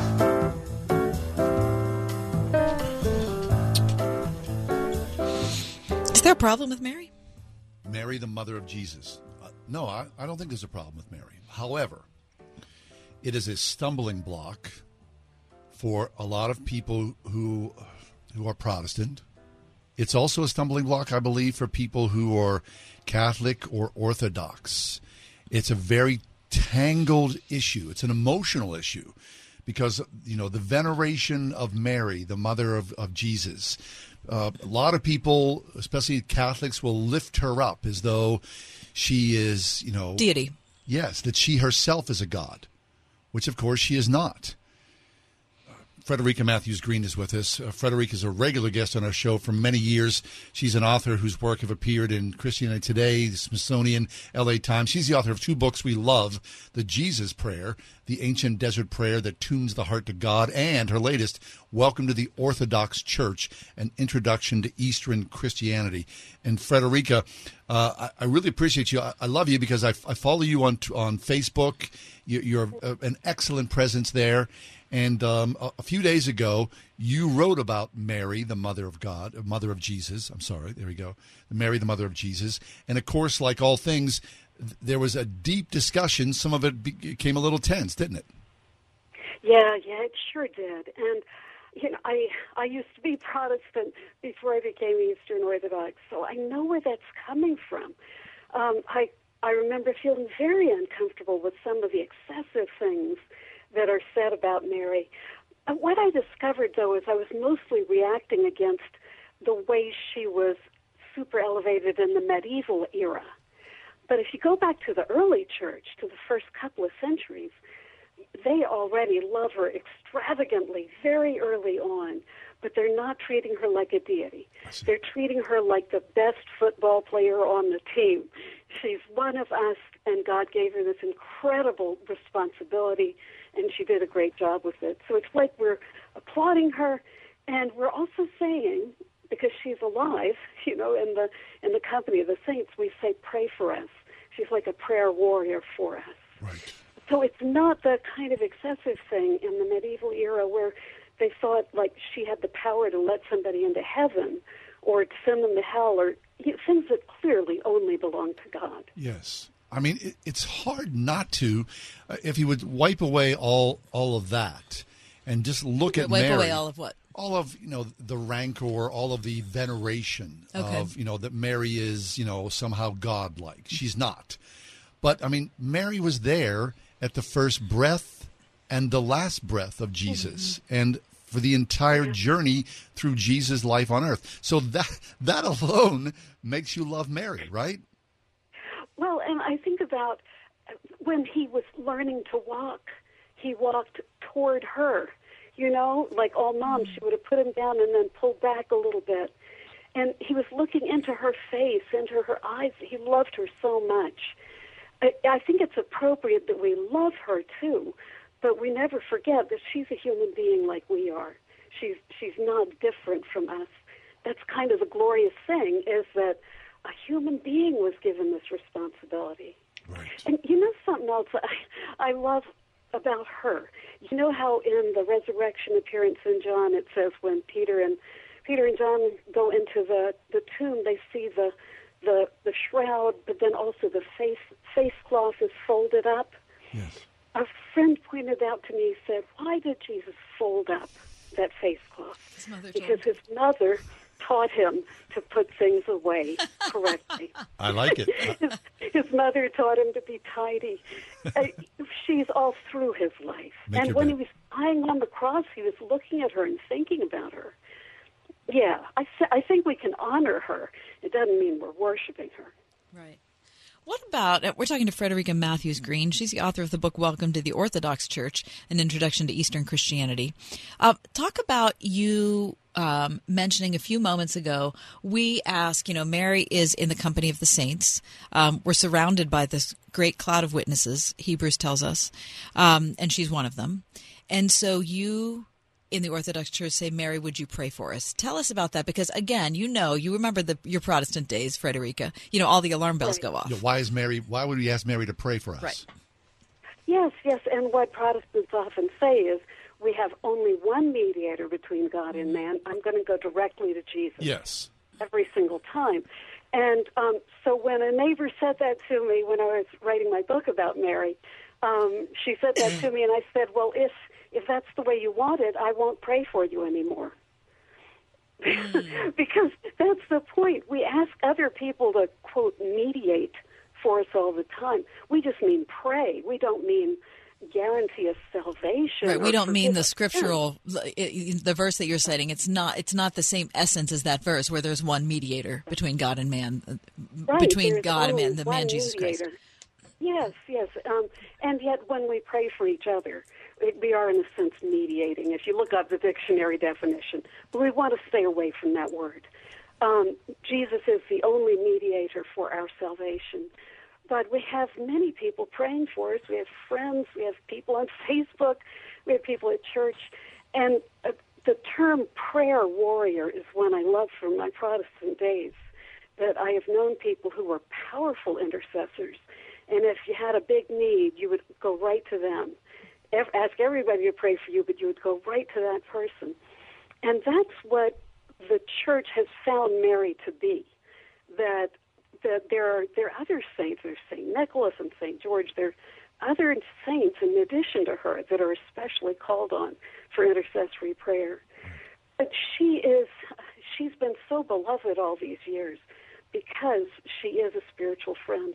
She's part of, as you said, that great cloud surrounding us. Yes. And we can go to her. We can ask her to pray for us. So then it's not so much as praying to Mary, of course not, but praying with Mary. Exactly. And I think the problem is the word praying um, because it used to just mean asking for something. You know, like, I, I pray thee, pass me the broccoli or something like that. Um, so when I want to ask a friend to pray for me, I use the phone or a text or email. Um, when I want to ask Mary to pray for me, I use the medium of prayer. You know, prayer is like an envelope. And if I'm talking to Mary, I put in a request. If I'm talking to God, I'm asking for forgiveness. Um, it's like email. It's just a form of communication. Right. So, yeah. I mean, historically, and I'll say recent history, you know, uh, Mary in the apparitions, Medjugorje, Fatima, where Mary appears. Now, of course, if you're a Protestant, you, you see that, you hear about that. People have a hard time believing that, you know, Mary, who was a living, breathing human being, has come back from the dead and is directing elements here on earth, right? Right, right. Well, that's a big stumbling block, isn't it? Yes. Um, I, I, the the thing I do feel sure of is I think angels appear sometimes under extraordinary circumstances. That an angel will take a human form and help a human being who's in terrible, terrible distress. Uh, I do believe that that happens. And I, I guess I'd have to say, in theory, I suppose Mary could appear. Any saint might appear if that was God's will. It would have to be God's will. I don't. I can't make any statement about the um, the Catholic apparitions, but I will say about Lourdes that Orthodoxy totally opposes the idea that Mary is the Immaculate Conception. We and it's funny because that's the feast day of today, actually, and yesterday. We don't believe that Mary was conceived without original sin. Um, we believe that it, she has to be exactly the same as we are, an ordinary human being, or else Jesus could not have been fully human and fully divine.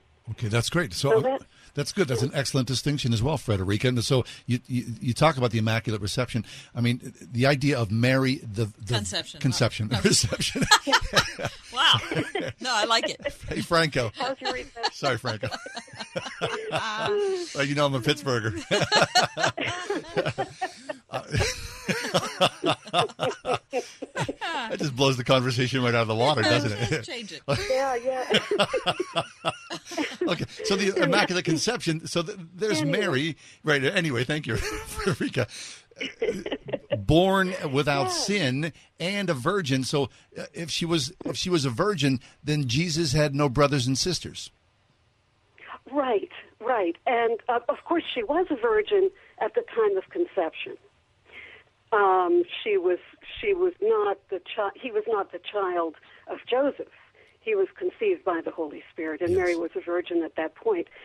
The thing that's weird is uh, the the Hebrew tradition didn't have a great um, emphasis on virginity as a spiritual or religious state.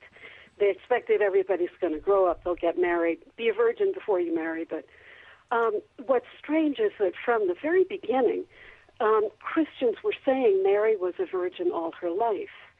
And the brothers and sisters are that uh, Joseph was married before Mary. So Jesus had older uh, stepbrothers.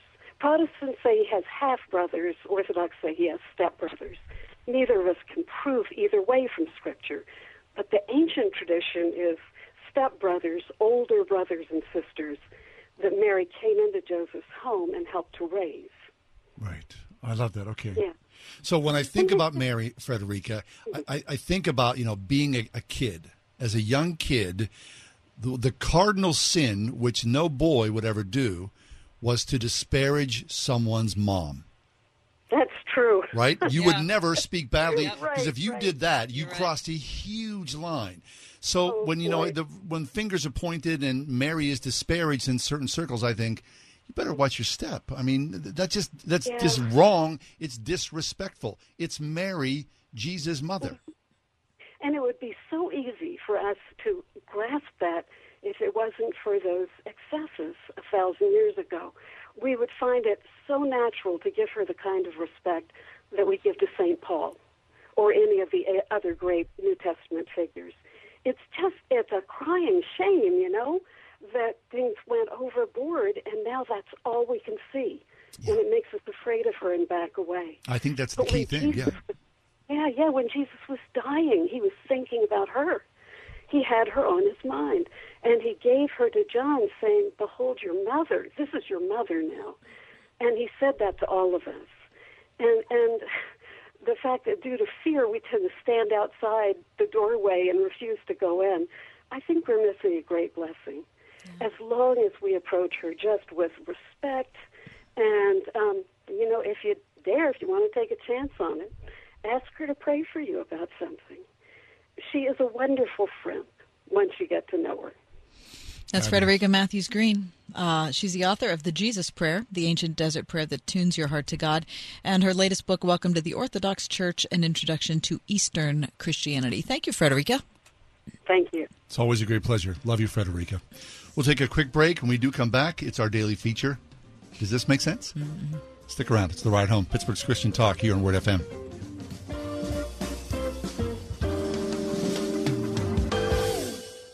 Why are cash out refinances such a big deal right now? Uncle Ryan tries to teach me something. I will say one thing. You know, I really feel like right now might be a once in a lifetime opportunity. I've been doing this for 18 years now, and I've just never seen a market where the rates are so low and values across the country have skyrocketed as much as they have. That combination, um, I remember one couple in particular, they were looking to do some home improvements at the house, but they were worried about their payments going up. Well, with rates being so low and them building up so much equity in the home over the last few years, we were able to get them to cash out for those home improvements and their payments actually went down a little bit.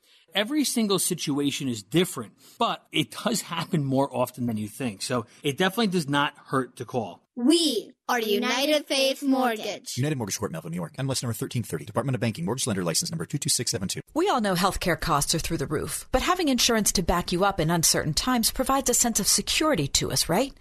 I'm Kathy Emmons, and about a year ago, I lost my sense of security when I lost my health insurance. It was a sudden thing, a COVID era adjustment they had to make, my husband's employer said. But all of a sudden, after decades of being covered by the same people, I was on my own. But it turns out, not on my own. You know, I've advertised for Todd Marley at Marley Financial for years now. I've loved the sound of what they offer to individuals and small businesses, but all at once I had to depend on them for my own health insurance. And wow, have they come through. From Todd, who took the time to explain all the options, to Carrie, who has walked through literally every bit of paperwork I've had, Marley Financial has been there for me. So if you're looking for a group of people who will be there for you, think Marley Financial. Find them online, marleyfg.com or at 724-884-1496. Don't let pests scare away your business. Get the help you need at boosbugstoppers.com. When cold drives pests and rodents inside, Boo and his Bug Stoppers team has your business covered. Get a free quote on your pest control and sanitation plan for the upcoming year with no long-term contracts and a 100% satisfaction guarantee to treat your problem until it's gone. When it comes to solving your pest problem, who are you going to call? Boo's Bug Stoppers at boosbugstoppers.com. We are everywhere on your radio at 101.5 WORD FM Pittsburgh, at wordfm.com, the Word FM mobile app, iHeart, TuneIn, and Odyssey. Hey, ready to go? I sure am. My sleep has been great ever since I started treatment for sleep apnea. Well, nearly 30 million adults have it, including me. Now, let me guess. It was your snoring that gave it away? Mm. Oh, yes, it was. Intense snoring is one of the classic signs. Other signs include gasping for breath during sleep and daytime sleepiness. If untreated, the risk of heart disease and stroke increases. I didn't know that, but I'm glad to hear the treatment can help. Certainly can. To learn more about the warning signs, visit defendsleep.com.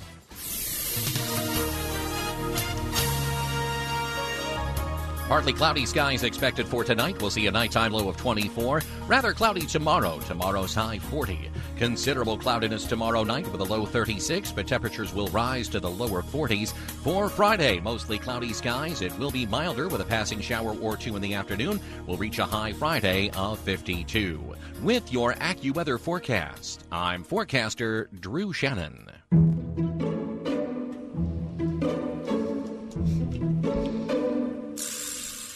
Hmm. Does this make sense?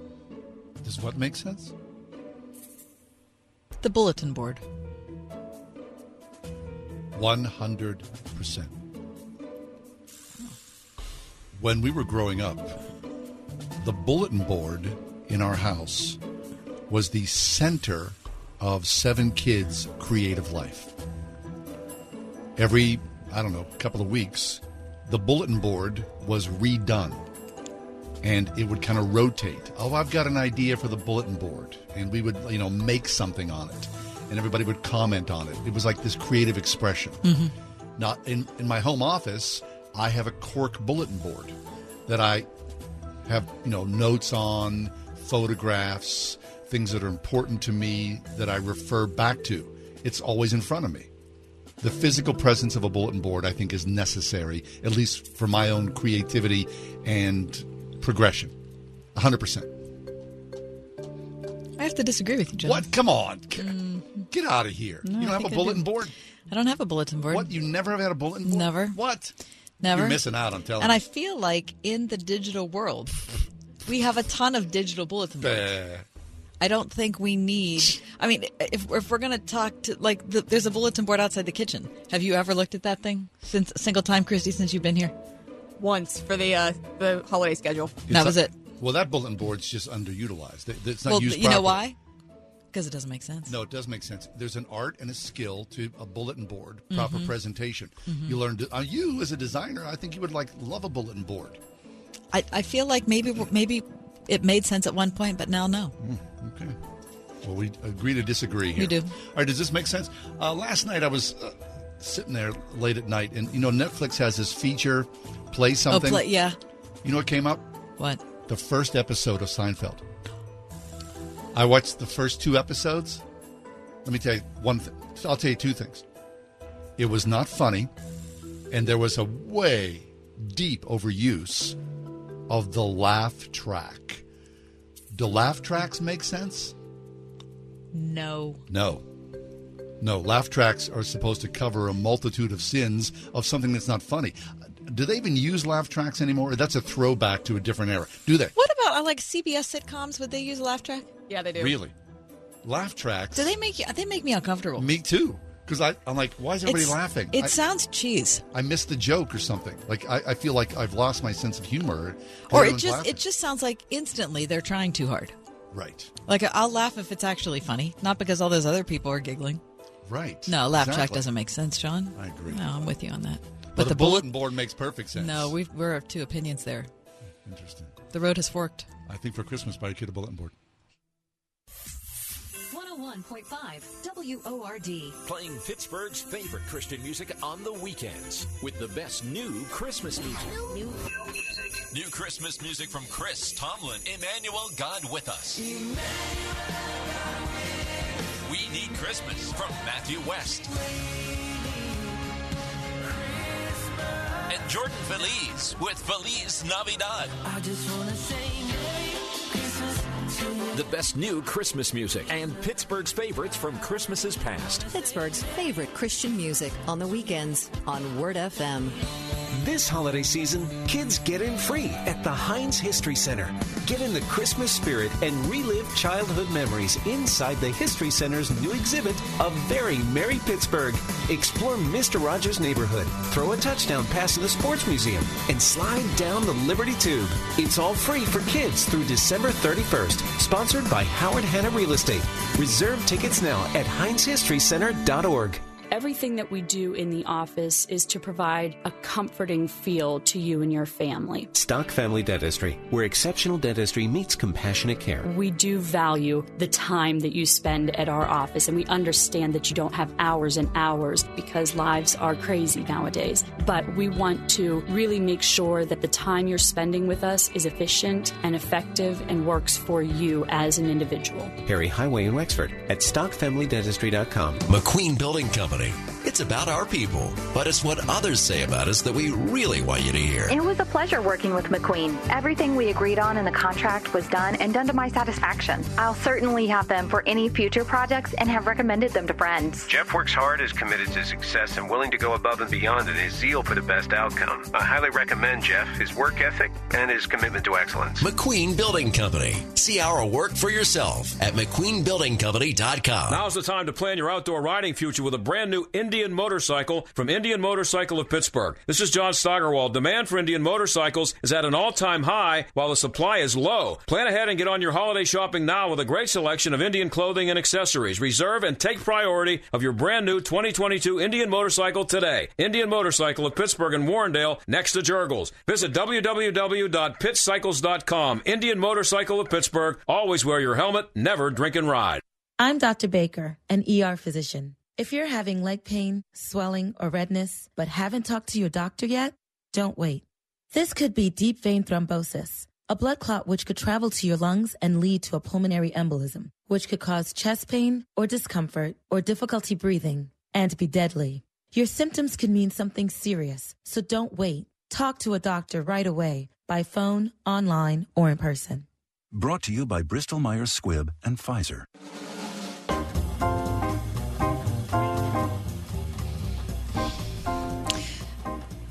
Praying for somebody is a very heavy responsibility.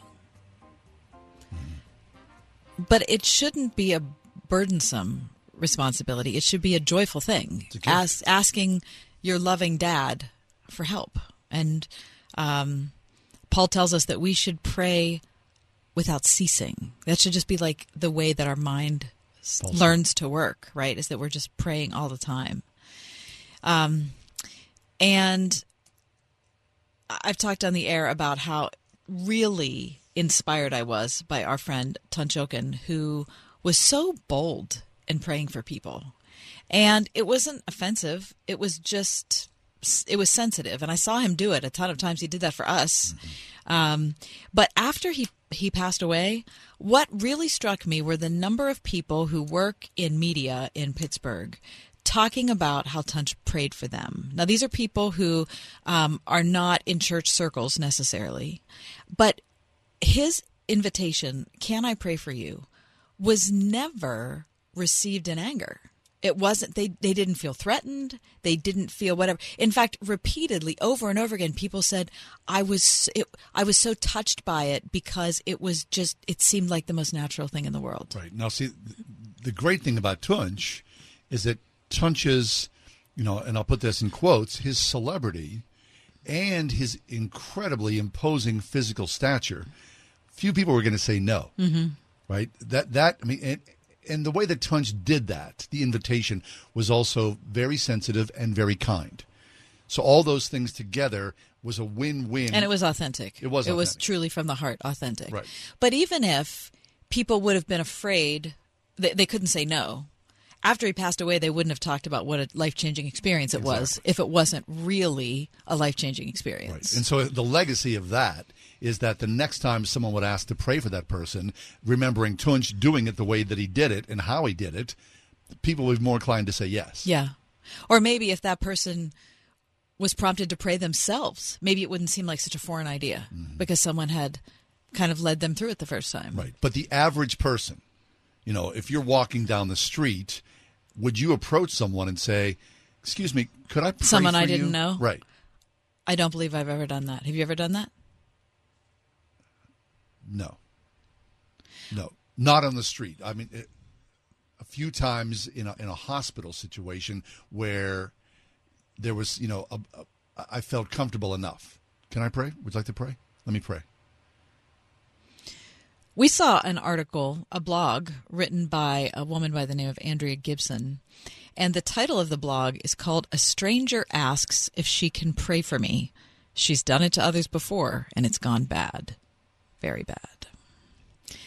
So, um, the backstory is that Andrea suffers from uh, advanced Lyme disease and has had a really just a terrible ordeal of suffering. You can imagine how difficult that is. I mean, it just wrecks your body. Yeah. Um, and so she was out um, walking around, and a woman came up to her, a woman she did not know, a woman she'd never seen before. They were and- walking on a trail, right? Right. And a woman says, Excuse me, I'm getting the strong sense that I should pray for you. Would that be okay? I've offended people before. Right. So here's a woman walking, you know, in the article, she says, I'm walking with my partner. She's all tatted up. Someone that, you know, a lot of people would go, uh, I'm not uh, comfortable, you know, even approaching as a believer. But she looks sick. Right. Because she is sick. So the author of this piece said, Yes, you can pray for me. Now, this is where it gets interesting. Um, Andrea, who's writing the book, the woman who suffers from Lyme disease, she says, um, It's hard for me to talk on the days following chemo. Um, I've struggled not to get anxious when stopped by strangers who want to comment on my health. But most of all, I don't want to look sick. Right. Right. So it's hard to be recognized in that way. But then she goes on to say this What I know is I could stop the conversation in two seconds if I wanted to. I'd only have to walk away. But something is keeping me still. I instinctively trust her. I'm trying to figure out why. For a moment, I think it's because she's the doppelganger of the coach's wife in Friday Night Lights, which is a breath of fresh air. but it's not that. It's that her voice is shaking. It's that I can tell this isn't easy for her. Mm-hmm. She's done it before, and it's gone bad. Very bad. Each bead of sweat on her brow is a time someone yelled, Get away from me. I haven't an ounce of judgment for anyone who would defend their privacy in that way, but my own defenses are nowhere to be found. It's clear she's not here to condemn or convert me. She simply believes in the power of her prayer, believes it could very well be the thing that saves my life, and so she's not going to not offer it, even if the offering gets her booed all the way back to her car. And then I love this. She says, The prayer is a playground of microaggressions that on any other day might have me climbing atop my soapbox to tear down every steeple that ever pointed to the holiest parts of me and called them a sin. But I keep scanning my body and nothing is landing on me in a way that hurts. I could try to be offended, but it wouldn't be honest. What is honest right now is that it means something to me that this woman cares. Her kindness is a risk that she's taking on my behalf, and I love her for it. Even as I'm thinking, is it wrong to love this woman for this? I'm loving her for it. Even as I'm contemplating the 20 page think piece I could write about why no one should ever do this, I am loving her for this. She prays out loud, and each word is a gift I hold up to the light to see if it fits. Some don't, but many do. She says amen, and her hands are still shaking. When we wave goodbye, my friend Meg, my partner, doesn't ask if I'm okay. She can tell by looking at me that I am. I love this so much that there's a, a believer approaching a non believer in such a way that is respectful and intuitive, kind, honest, sincere, not filled with judgment or rancor or any of that. She's not trying to tell her what to do or how to live, Convert her in any way. change her behavior, change her look, whatever. She's just offering prayer, and the prayer falls, and it's received I mean, a, in a beautiful way. So much so that this blog post that we saw, the woman chooses to write about it for her general audience. To me, that's a fabulous form of evangelism. I mean, the best kind. Out of left field and sincere, and clearly the prayer did its job. And I've started to, and you know, we can all disagree on this, and you can send me emails later. But one of the, th- if you want, but I, I've started to distrust some of the, you know, evangelism maps that we used to get. You remember, you do this, and then you do this, and you do this, and you do this. Yeah. And this experience that Andrea Gibson writes about uh, in her Substack is it's not evangelism. It's the fact that it was it's one person who believes in God, and she just wants to be honest about her relationship with God and bring somebody else into it. It's not like it's a program. It's not like she has to check mark a box. You know what I mean? It's Right. not like she, you know, that's step one and now she has to do two, three, and Right. four before she leaves you. It's just, it was like a real moment. But having said all that, the courage that the prayer Mm. exhibited by It's- approaching it's a lot. That's gigantic, and I think for a lot of us, and I'll raise my hand here. I'm not sure that that's, in me, especially considering where we are today. But clearly, the Holy Spirit was at work there, and I Because, and why wouldn't you do it? What would keep you from doing it? because I'm afraid someone would punch me in the face. I'm afraid somebody would be offended.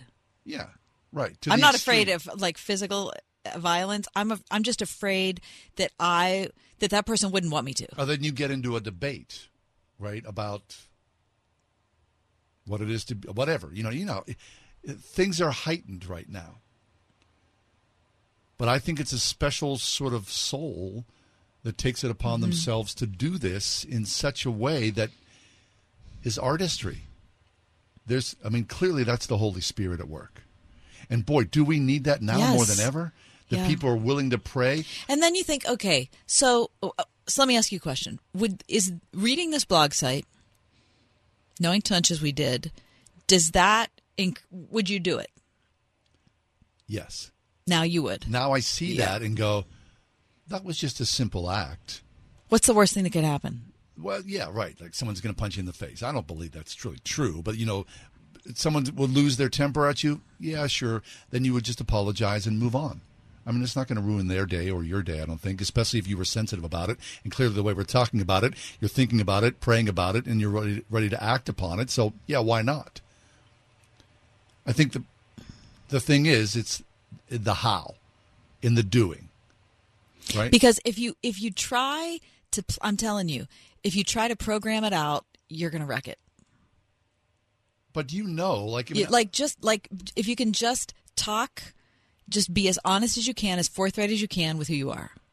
Right. But how about how about the times? Remember, you've seen this, right? Street evangelists, right? I mean, there was a guy downtown who, uh, you know, I used to work downtown. You did. I mean, for years he would stand on the corner of uh, Fifth and Smithfield, and at the top of his lungs, God bless him, he would preach the gospel. Now, I'm not opposed to that. I'm not. I don't know where that landed. Maybe people heard God's word and were moved by that. I think this approach, in many ways, would bear a little more fruit. I think it's always in the how, right? How we approach, how we engage each other in this broken world. I mean, we talked about this a little earlier in the show. How do I heal? Right. That's one of the most Googled uh, terms of 2021. How do I heal? I think a first step for a lot of people is I pray. I submit myself to the Lord of the universe and I pray. How do you pray? Well, if I don't know how to pray, the model of someone praying for me Mhm. will activate kind of op- that within me. Yeah, like open the door a little bit. Yeah. So uh, you know, we we knew a guy. Remember years ago, we had a guy on the show who would who was with us on a you know fairly regular basis, and you know he was an evangelist, and he would say mm-hmm. in the every day I'd start my day and I'd put you know any number of tracks in my in my pocket or whatever, and I'd actively go out and and seek to evangelize people. He would approach people. Now I'm sure as part of that evangelization, towards the end, Scott would- Cahill. Yes, he would ask to pray. Can I pray for you? But there was a journey to reach that point. Whatever happened to him? I don't know. But you know, the journey of evangelization, maybe maybe Scott, I'm not saying this is maybe you had it backwards. Maybe you pray first and then mm-hmm. evangelize later if that if you feel the Holy Spirit moving you on that. That's all. Well, tonight I'm praying for Andrea Gibson. Yeah. I mean, I'll I might never meet her, but she wrote a beautiful thing about a beautiful interaction she had with a woman who was brave enough to pray for her and ask her. So, I'll pray for her too. How did she heal? Someone started to pray. And my guess is by her writing about it, she started to as well. Why are cash out refinances such a big deal right now? Uncle Ryan tries to teach me something. I really feel like right now might be a once in a lifetime opportunity. I've been doing this for 18 years now, and I've just never seen a market where the rates are so low and values across the country have skyrocketed as much as they have. That combination, um, I remember one couple in particular, they were looking to do some home improvements at the house, but they were worried about their payments going up. Well, with rates being so low and them building up so much equity in the home over the last few years, we were able to get them the cash out for those home improvements and their payments actually went down a little bit. Every single situation is different, but it does happen more often than you think. So it definitely does not hurt to call. We are United Faith Mortgage. United Faith Mortgage is a DBA of United Mortgage Corp. 25 Middle Park Road, Melville, New York. Licensed mortgage banker. For all licensing information, go to NMLSConsumerAccess.org. Corporate NMLS number 1330. Equal housing lender. License in Alaska, Hawaii, Georgia, Massachusetts, North Dakota, South Dakota, or Utah.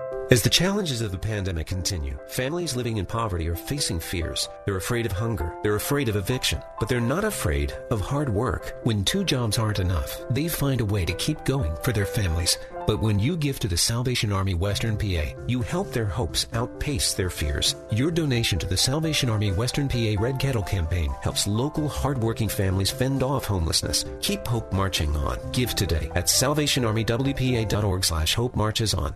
You may be into punk rock, soft rock, or classic rock, R&B, hip hop, or house, country, techno, or techno country. But no matter what kind of music you listen to, here's something else you should hear. Please consider getting vaccinated. Talk to your pharmacist today about Comirnaty, COVID-19 vaccine mRNA. This message brought to you by BioNTech and Pfizer. Nobody should have to pay for one size fits all insurance coverage. Liberty Mutual customizes your car and home insurance so you only pay for what you need. Liberty, liberty, liberty, liberty. As a veteran media sales professional, a six figure income is within your reach. I'm Andrew Pulwaski, General Sales Manager of Word FM. Here at Salem Media Pittsburgh, we offer highly experienced sales and marketing professionals like you all the support and tools necessary to reach your earning potential through custom on air campaigns, unique events, and over 50 social media and digital products. Visit salem.cc to apply. Salem Media is an equal opportunity employer. 101.5 WORDFM Pittsburgh. On your smart speaker by saying, play the word Pittsburgh. And on your phone via the Word FM mobile app, iHeart, TuneIn, and Audacy. So again, let's go back to the year-end list we've been talking about off and on these last few days.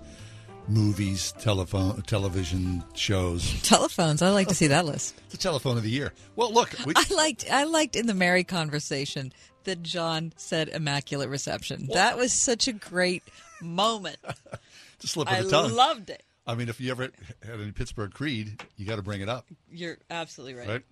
Okay, so apparently there's such a thing as colors of the a color of the year.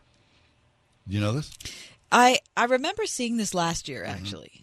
So, a company called Pantone, a company based in uh, Jersey, has reigned as the de facto color authority. The company chooses a color of the year based on design trends it sees in various industries. So, Pantone has produced a color of the year every year since 1999, and its choice often ble- bleeds into fashion and design. It uh, produces and sells goods in that color. Okay, so yesterday. Pantone announced its 2022 color called Very Peri, what it describes as a futuristic periwinkle blue with violet red I like it. I like it. I don't see it. We, of course, um, The Wall Street to go look Journal is in black and white. So now, though, What's it called? it is called Very Peri, V E R Y, Mhm. Peri, P E R I, Very Peri. A futuristic periwinkle blue with violet red undertones. Oh, you see it? Yeah. Let me see. Here, I'm going to pull it up here. Very Peri. However, by Pantone, oh, it looks violet. It looks very purple in yes, these I, pictures. um, I don't see the I don't see the um, the periwinkle blue part. the red undertones. Oh, boy, boom! It's like electric purple. Hmm. All right. Um, I like it. Hmm. Uh, I don't know. I mean, it's it's more of a feminine uh, color, I would think. Right? Yeah, and It's- I, don't yeah. see guys wearing that like in a sweater or a jacket. or No. something, right? It's beautiful. However, okay, so I bring this up because apparently other people are saying, "Hey, wait, not so fast, Pantone. We also have our own color of the year, right?" So, um, Behr, B E H R, you know, Mhm. Behr, Right, they, they make right. paint. Sure. They have a, a color of the year. Uh, Benjamin Moore, PPG, Sherwin Williams all declare their own colors of the year now. Obsessed with myriad shades. Oh, good. So they get to pick their. Oh, speaking of picking, wait, we only have 30 seconds Oh. left. Picks for tonight's game Steelers Vikings. 21-17 Steelers. 21 17 Steelers. John. Uh, 24 17 Steelers. Okay. I'm going 28 25 Steelers. L- l- last year we threw the Steelers, or last week we threw the Steelers under the bus. Now we're all getting on We're the back train. on the bandwagon again. That's because we, We stink. We got nothing out of that game the last week. We got to get something out of this one. It's a three point game. Minnesota's favored, All but we don't care. No, no. Get your snacks in order. Have a great night. The Ride Home with John and Kathy, a production of Salem Media Group. Three star general Michael J. Flynn, head of the Pentagon Intelligence Agency, knew all the government's dirty secrets. He was one of the most respected generals in the military. Flynn knew what the intel world had been up to. He understood its funding. He ordered the first audit of the use of contractors. This set off alarm bells. The explosive new documentary, Flynn, Deliver the Truth, Whatever the Cost, and covers the facts behind this scandal. Flynn told the truth. He was the most dangerous person for Donald Trump to hire. I find out the worst enemy that I'm going to face in my life is right here in America. They took my assessment and they wanted me to change it. And I was like, I'm not changing it. They had to get rid of Flynn. With in depth interviews, archival footage, and never before seen personal records of the man behind the headlines. I just felt like I was drowning. Flynn, Deliver the Truth, Whatever the Cost. Available now. Watch it today. Go to salemnow.com. Salemnow.com.